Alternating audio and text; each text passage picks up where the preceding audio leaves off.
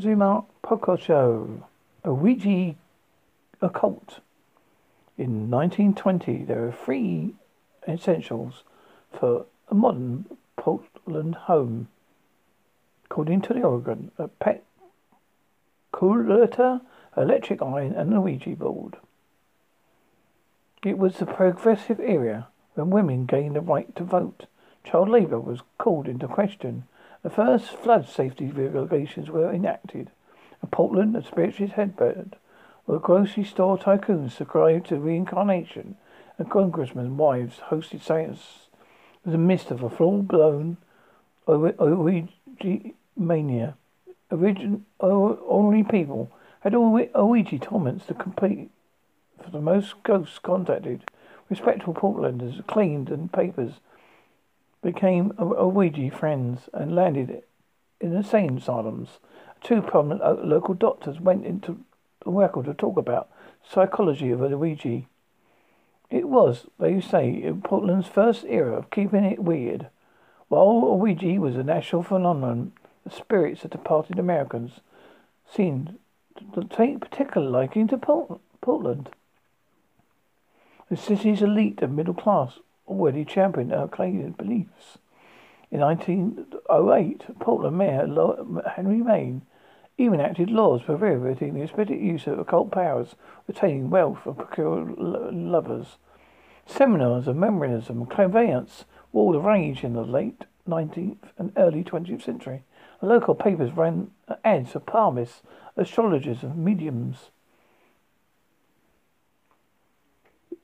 Ouija board sold for 98 cents in the toll department of the downtown Merrick Frank department store, brought in the other side within reach for many households. In 19, in 1890, a Baltimore undertaker and former fertilizer salesman created a Ouija board. Eager to cash in on homemade talking boards, spiritists have used commune with ghosts since the late 1840s. It found an immediate audience among grieving individuals looking to contact lost loved ones. Curiosity about spirituality was a spark. A series of international tragedies was a can of gasoline that rocketed Ouija from spooky game to American uh, American obsession. But the late Algarin taught the but that, t- that time Erican touted the board's domestic indispensability in 1920. The world was in a perpetual state of shell shock. The clue, clue killed millions. The jacket sank in the Titanic and still had the country shock. The bodies of the Great War casualties were barely cold. Portland, prominent Portland doctor William House wrote in 1920 in a journal of the American Medical Association that the world suffers from dysarthritis uh, resulting from World War. Interference from flinching is painful. House's description of post-war world suggests that the drifts of sea and PTSD.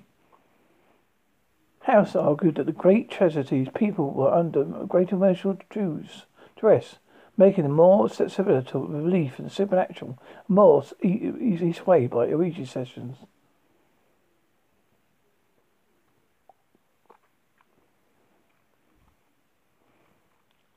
Few cities have primed to set the new portal the great, the great beyond more than P- Portland. Within a few decades of, full, full, of its founding in 1851, Portland already had a well-established population of wealthy eccentrics, many of whom were keenly interested in the cult. Grocery tycoon Fred G. Meyer was a Rosicrucian Brick Baron Charles Piggott built the city's only remaining castle, and socialite Lucy Rose Manley was a psychic medium who led seances in the parlor of what is now Hotel Deluxe.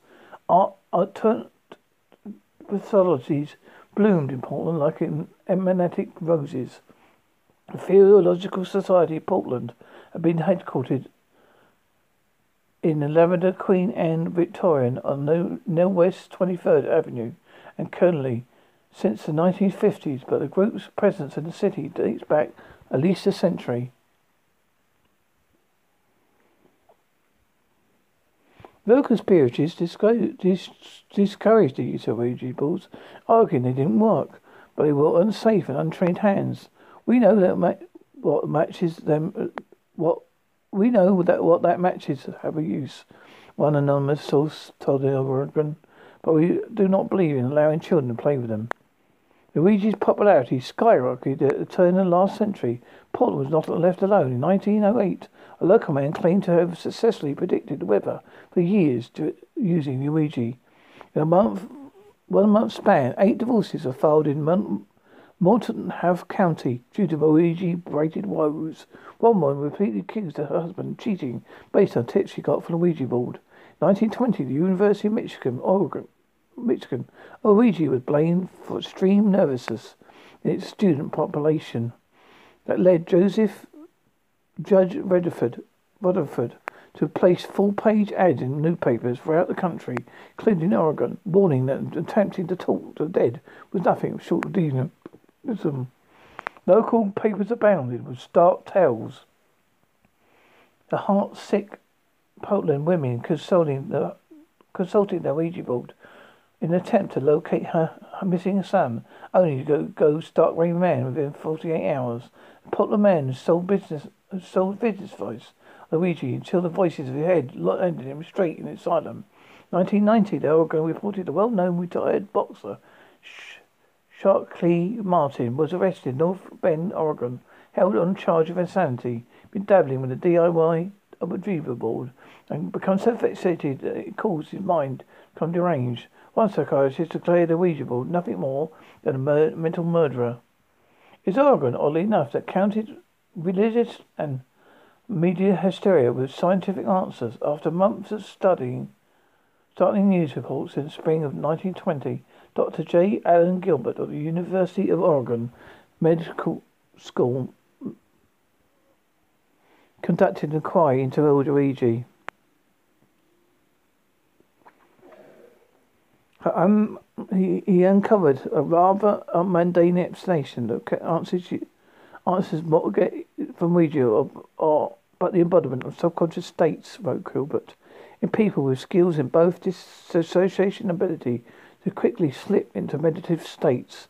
He explains to Ouija a valuable method of tapping the subconscious. By the end of the summer of 1920, the Oregon now, City gives up Ouija studies philosophy, psychology. Same year, the number of psychological majors at the University Major, Oregon and Eugene was five times that had been in 1915. It soon faded, this thing, this notoriety.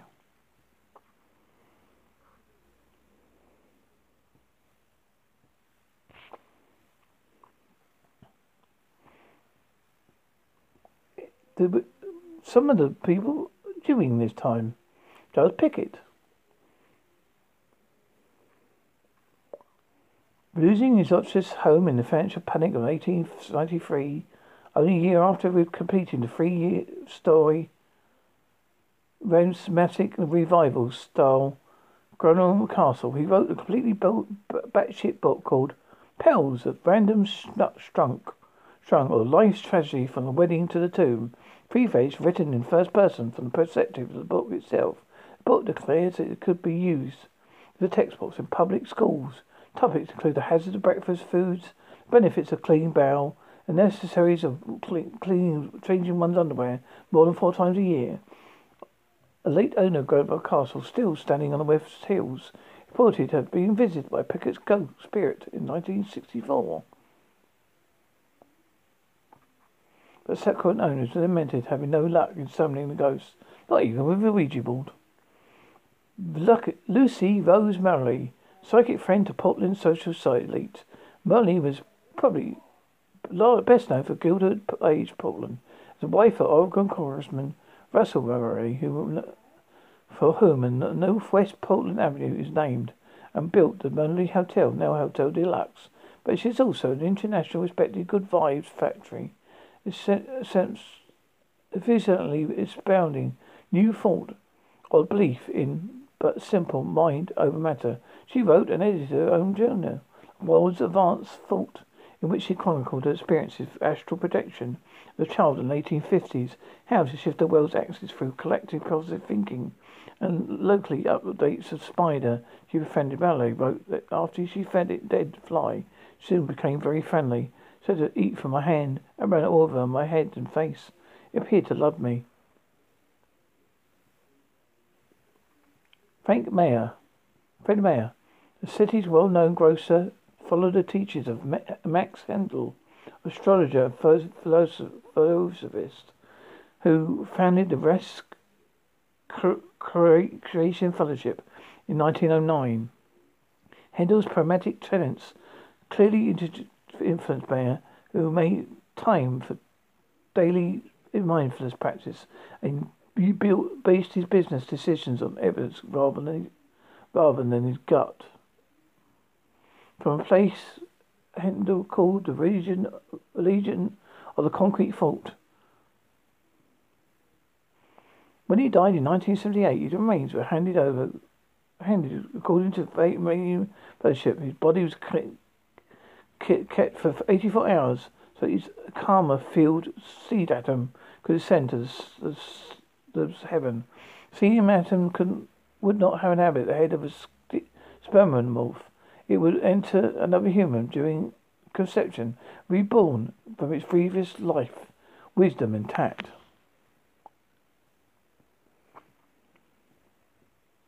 The Spirit Seekers podcast. Ghost stories from places in Essex. Harwich Redoubt Fort. According to Russell Harwich Redoubt Fort is one of the most haunted locations in Essex.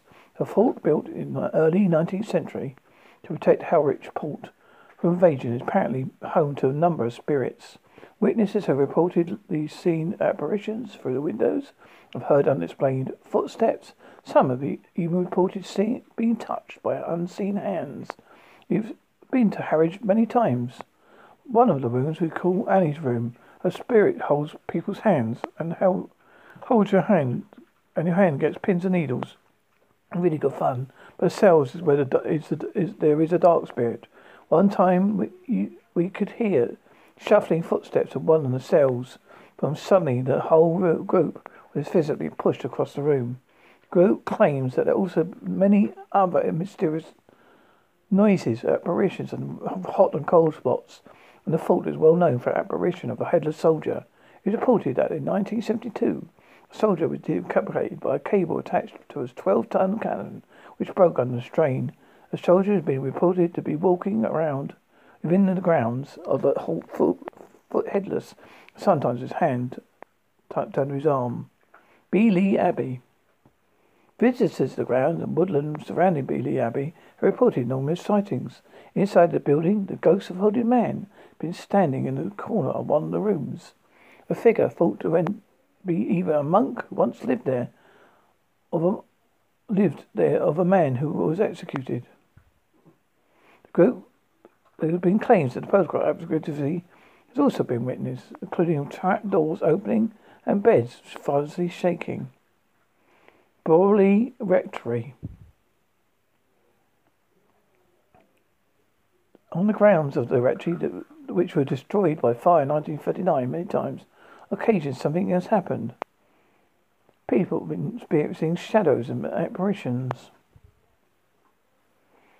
Um, a well-known experience. Someone was, a person was standing around the other side of the car. They could hear, and they had no idea that stones were being thrown from.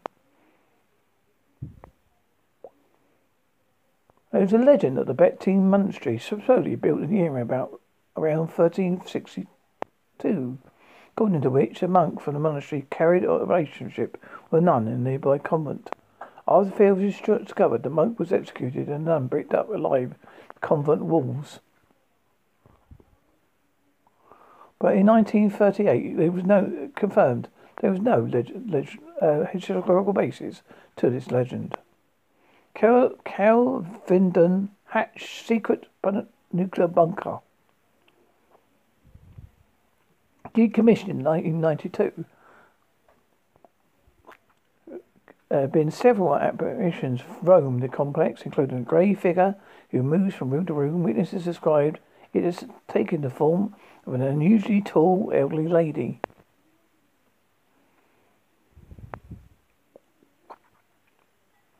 And also the, uh, he heard doors banging. Red Lion Hotel.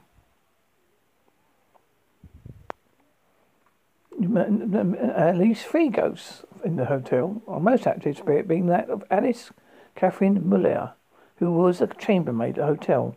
It was claimed she was murdered by a partner in 1638 and now haunts the building. The cage. Used as a prison to hold people accused of witchcraft in the 16th century, the cage is widely regarded as one of the most haunted locations in the county. It's well known for the imprisonment of Elsa Kemp and other women who were accused and subsequently hung in 1582. The current owner had to move out when strange things started happening, including they saw a, modern, a man in modern day clothes at the top of her stairs. Cash Cash's, Cashwell. This doomed building and former mineral wall well is located close to the One Tree Hill Country Park in the outskirts of Martin Hole Wood at Langdon Hills. It's said that there's a spirit of a man being walking around the grounds. Kane Woodun Church. They've been heard of the unusual noises, a comf- and but they come, uh, but some concluded it could be the wind blowing from the fins of the top of the church tower. The ter- village of Cheltenham has long been ch- has long been associated with historical witch and witchcraft, as well as paranormal phenomena. Coalhouse Fort. Many people worked at Coalhouse Fort over the years have seen strange shapes and shadows and heard strange sounds, while others have seen full apparitions. There's even been sounds of la- children's laughter and eerie footsteps have been followed, have followed people along the tunnels. Things have been thrown, chairs have been moved. Possible protocol activity. Hadleigh Castle. The ca- castle was occupied around 300 years ago from the early 13th century. By 1600, the castle was apparently in ruin. During the 19th century, secret chambers in the ruins of the castle were supposed to have been used by smugglers to hide ill-gotten gains. The, the castle got arranged very haunted by a woman in white. Layer Mayer Nenny Tower. A grand great house, great Tudor great, the great grand Tudor great house, located a few miles from Colchester. One of the most prominent guests is Layer Marney Tower, is that of Lord Henry Marney the creator of the tower. The Lord is believed to haunt his former home because he's unhappy the building was not completed to his liking. Witnesses claim they had seen him in a tower with some visitors claiming to have seen him dressed in full armour walking down the 96 steps of the spiral staircase. One of the rooms of the tower is said to be haunted. Workmen heard doors being slammed, but uh, the only door up there is rusted shut. Palace Theatre, Southend on Sea, where I used to live. Palace Theatre still plays a very active part in the Southend community. Actors have reported weird tobacco smoke and theatre goers sitting with no one beside them reported feeling a hand on the, shoulder. The spirit's thought to be that of a, of a theatre manager who is hung himself on a flying floor when the, the theatre got into financial difficulties. Sightings of this Distinguished woman in white and sound of piano playing. Deserted pit add to the eerie atmosphere. Ruins of St. Peter's Church.